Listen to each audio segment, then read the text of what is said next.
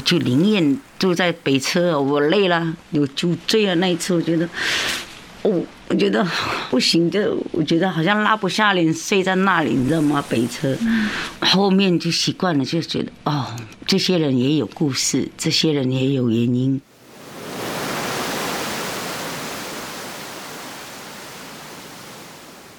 爱到底工作室出品，将障碍与情感的连结寄托瓶中，漂流于人生的浮沉，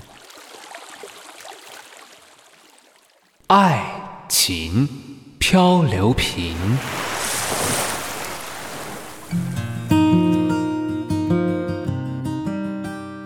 各位听众，大家好，不要那么好，我是百合姐，我要分享我的人生经历。家是个港口，随时欢迎你停泊，为你挡风遮雨。可能是故乡，也可能是居住的地方，但也有人认为，天地之大，何处不能为家呢？来自东部花莲的百合姐。在台北生活，一进到录音室，就将她乐天知命的性格展露无遗。我唱的台语的呢，可怜呐，可怜呐，你看好了。哦，就这样，就这样，可以，哎，我唱一点那么好听，我就这样，唱那个那个原住民的好了，我小时候的歌。好啊好啊。吉恩达，吉恩达，土地干那龙爱达，嘎老后你们干不啊，把那树带那。他说早上了，早上了，然后猴子都起床了，有些小孩子就不起床嘛，就有一点激励小孩子说起床了这样，然后猴子爬上树都要吃香蕉了，然后鸟都醒来了，然后他后面就反讽一句就是猴子上去的时候，那个他的屁股是红的。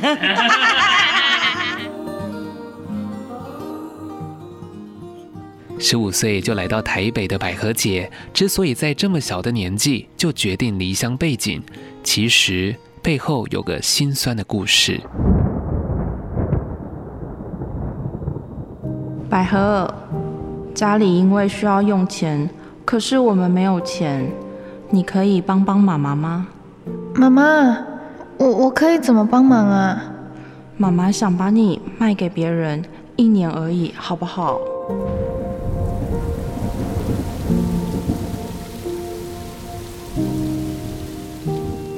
以前是因为生活需要，因为我妈妈大肚子要生小孩要剖腹才能生下来，然后要花了十几万的那个，以前哪里有贷款？没有吧？啊，医院就是要保证金啊，你要开刀要保证金啊，钱你要去哪里拿？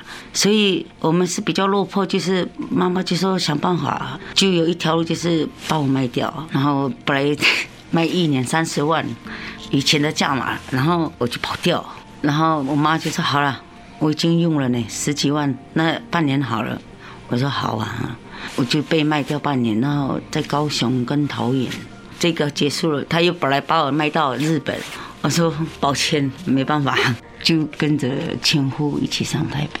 我十五岁就结婚，是因为想逃离家里，不喜欢家，因为家里没有温暖，所以我就随便找一个男孩子嫁。”呃，男朋友也很喜欢我，同乡不同村，就一直黏在一起哦。我就说好，那我嫁给你。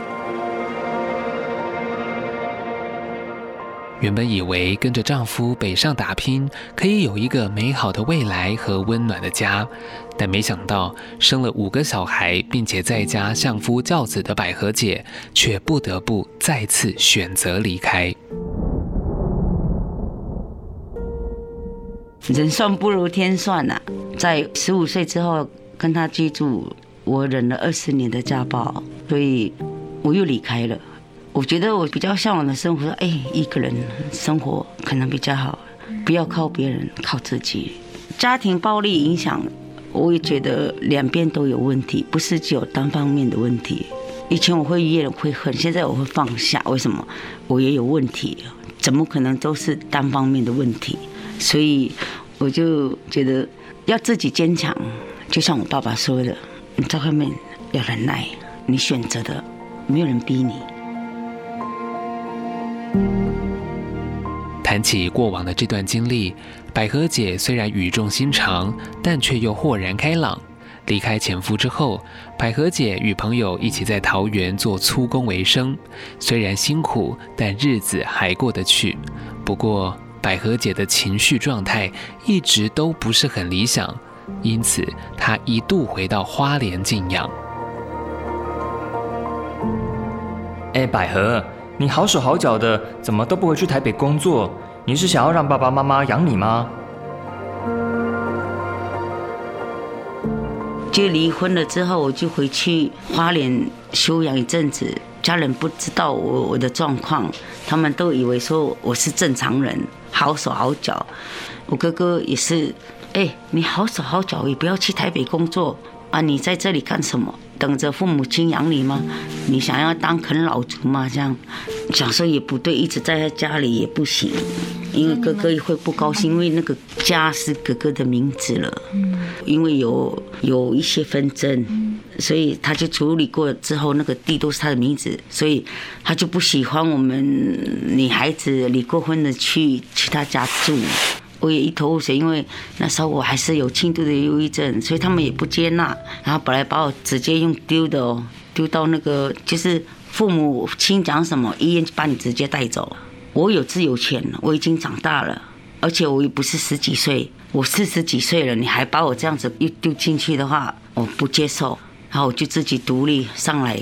我儿子也头痛啊，他说：“妈妈，那你怎么办？”我就说：“没关系了，我就忍耐在北车睡，然后我就工作看看，看有什么工作。”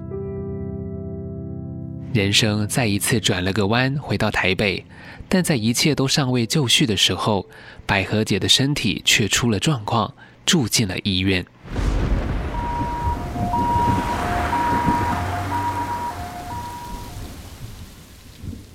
我的并发症就全部出来，就是也有那个静脉曲张啊，子宫一直大量出血，那个有腺瘤，所以医生就说干脆就把它拿掉了，你就不会大量出血，我甚至输血呢，我以为我快死了，然后还好小朋友也来顾我，小孩子都蛮孝顺的，尤其是老大，老大到现在还是妈，你没钱吗？有没有饭吃？我说妈妈好多了，可以工作了。像最近就比较正常，就有在做那个出工。经历过一次劫难，让百合姐开始对人生有了不一样的看法，也让她的生活有了极大的转变。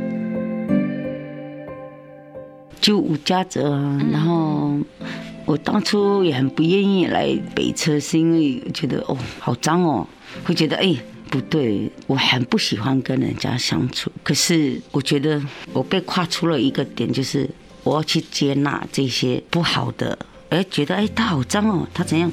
可他是有需要的人，他是要被关爱的人，哪怕是一百块、十块也好，我也愿意付出。趁我有能力的时候，就说周遭的人看有什么需要，哎，我能够帮忙的那个，我也可以帮忙。哪怕是叫个救护车也是帮忙嘛，对呀，我就觉得我有放软心，觉得哎，爱这些不可爱的人，包括我自己家人，他们有时候对我很残忍，可是我还是爱他们。为什么？毕竟也是我自己的家人，好坏也是我爸爸妈妈，所以我就觉得，我就宁愿住在北车，我累了有酒醉啊那一次，我觉得。我我觉得好像觉得好像不行，就我觉得好像拉不下脸睡在那里，你知道吗？北车后面就习惯了，就觉得哦，这些人也有故事，这些人也有原因。曾经因为经济因素差点被卖去日本，结婚后还被家暴。甚至曾经的家也没办法提供长期的庇护，在这种传统女性的框架下生活的百合姐相当疲惫，最终走到了街头。对她来说，家如果只需要避风遮雨的功能，那么人来人往的车站绝对是一个无可挑剔的地方。姐姐，我睡你旁边好不好？哦，你睡啊。这边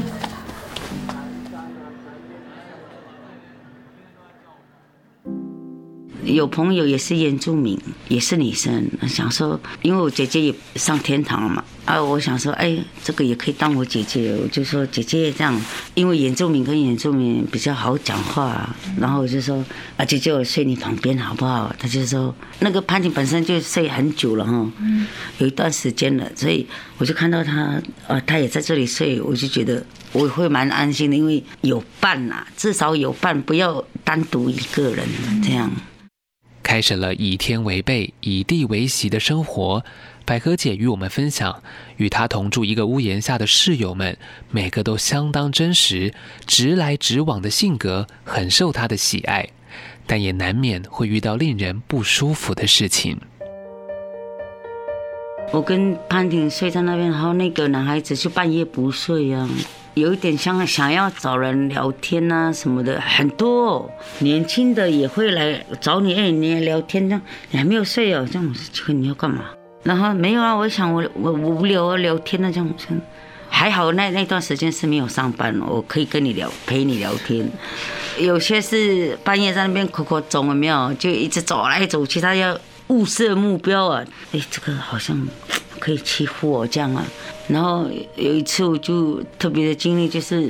那个人也是认识我，也是认识潘婷，然后他就半夜又来了。那段时间我就有点被他骚扰，他从北车跟踪到南阳街呢，然后他就坐在那里呀，还有他的啤酒就一直看我，我就我会怕呢。那种你就算安安静静在我旁边，你要出声吧，哎，姐姐好，或者是哎，妹妹好像哦，没有，他就坐在那边不讲话，啊，抽他的烟，喝他的酒，然后一直看你，瞪着你这样。我觉得好恐怖，还好是我们有一个无家者的那个阿迪亚，我说阿迪亚他又来了，我跟他这样讲，阿迪亚就骂他，他才走的。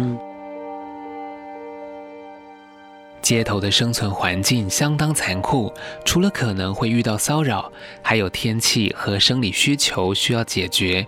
当寒流来时，百合姐会带着社工发放的睡袋，找一个比较温暖的地方。而当雨天，甚或是台风天，百合姐则是到公园的凉亭休息，或是接受社福团体的安排。而生理需求则稍微麻烦一些，晚上公众场所打烊后，就需要到有厕所的公园去才能解决。但这些对百合姐来说都不是问题，真正难以克服的是她身为母亲对孩子的思念。怎么没有去小朋友那边？我说小孩子也不住不惯呢，五个很吵呢。如果去工作，晚上回家睡觉啊，会吵。最小的比较耐了，才六年级。那你会不会舍不得离开他们呢？有一段时间会，可是现在他们长大了。那个六年级啊，会开怪手嘛，跟哥哥跟他爸爸的那个一技之长嘛，然后。他有时候会去跟哥哥打零工，他哥大哥哥是老板嘛，嗯，然后妈妈你有没有钱？这样他会问我，啊，你有没有钱？我说没有，我这边有两百块啊，给你给你买那个你爱的东西，这样我就觉得这么小，他他就会知道，哎，妈妈就没有钱，没有工作，啊，我妈妈需要钱，这样我就觉得。心里我也是觉得蛮感动了，像大儿子哦，每次求救我都用电话喂，我说威朗讲他的名字，原住民名字，我说威朗讲，他就知道没有了。好了好了好了，我等一下给你汇了，这样。在街头生存，没有固定的地址，百合姐只能透过手机与孩子们联系，但当手机没电，就等于失联的状态，让百合姐再次思考。改变的可能性。现在社工也不错了，也他们每一年都有申请那个什么租屋补助嘛，就是给无家者的那个方案，给我们去租房子这样。前年有有了，今年又有了，然后我想说。让生活看看稳定一下，就是事业开始一定要入住这样，要不然那个资格就没有了。然后，所以我三月住这个月就要找房子住。小朋友啊比较好来找我，因为有时候电话不通的话都找不到我妈，你在哪里？他就找不到我啦。所以我就想说找一个点让他们哎随时你们来找我都无所谓这样啊，因为最小的才六年级嘛。第四个是高一，这两个比较放不下了。啊，大的都已经很大了，一个二七，一个二六，一个二十，他们都有自己的生活。等于讲说，他们要计划什么，不要去影响他们要计划的工作。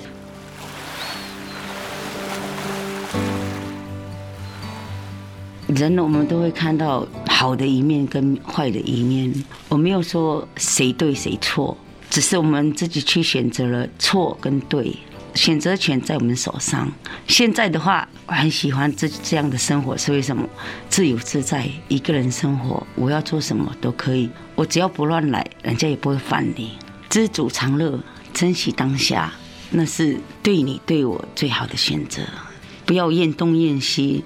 有时候去工作，我就会跟同事说：“你快乐也是一天呐、啊，你痛苦也是一天，你倒不如要笑笑，开个玩笑没差，对不对？笑一笑，哎，让我们精神活络一下也好。”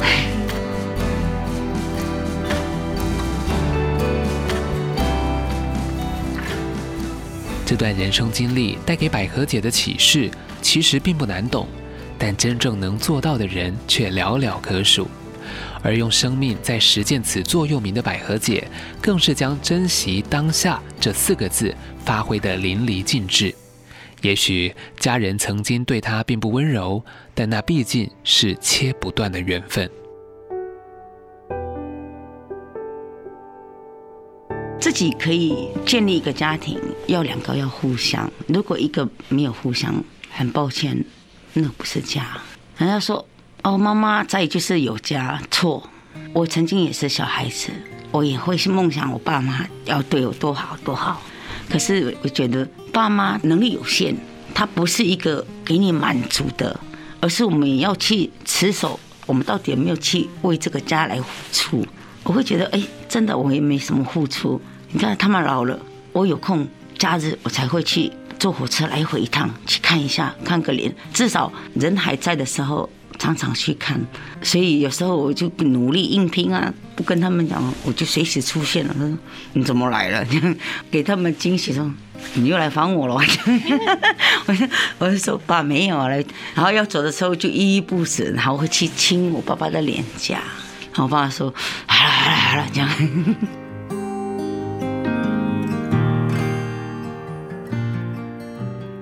或许是从自己的孩子身上感受到温暖，百合姐也将这份温暖传递给自己的原生家庭。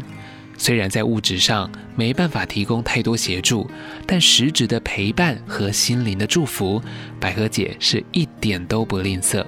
至于那些曾经的对待以及不谅解，就让它留在过去吧。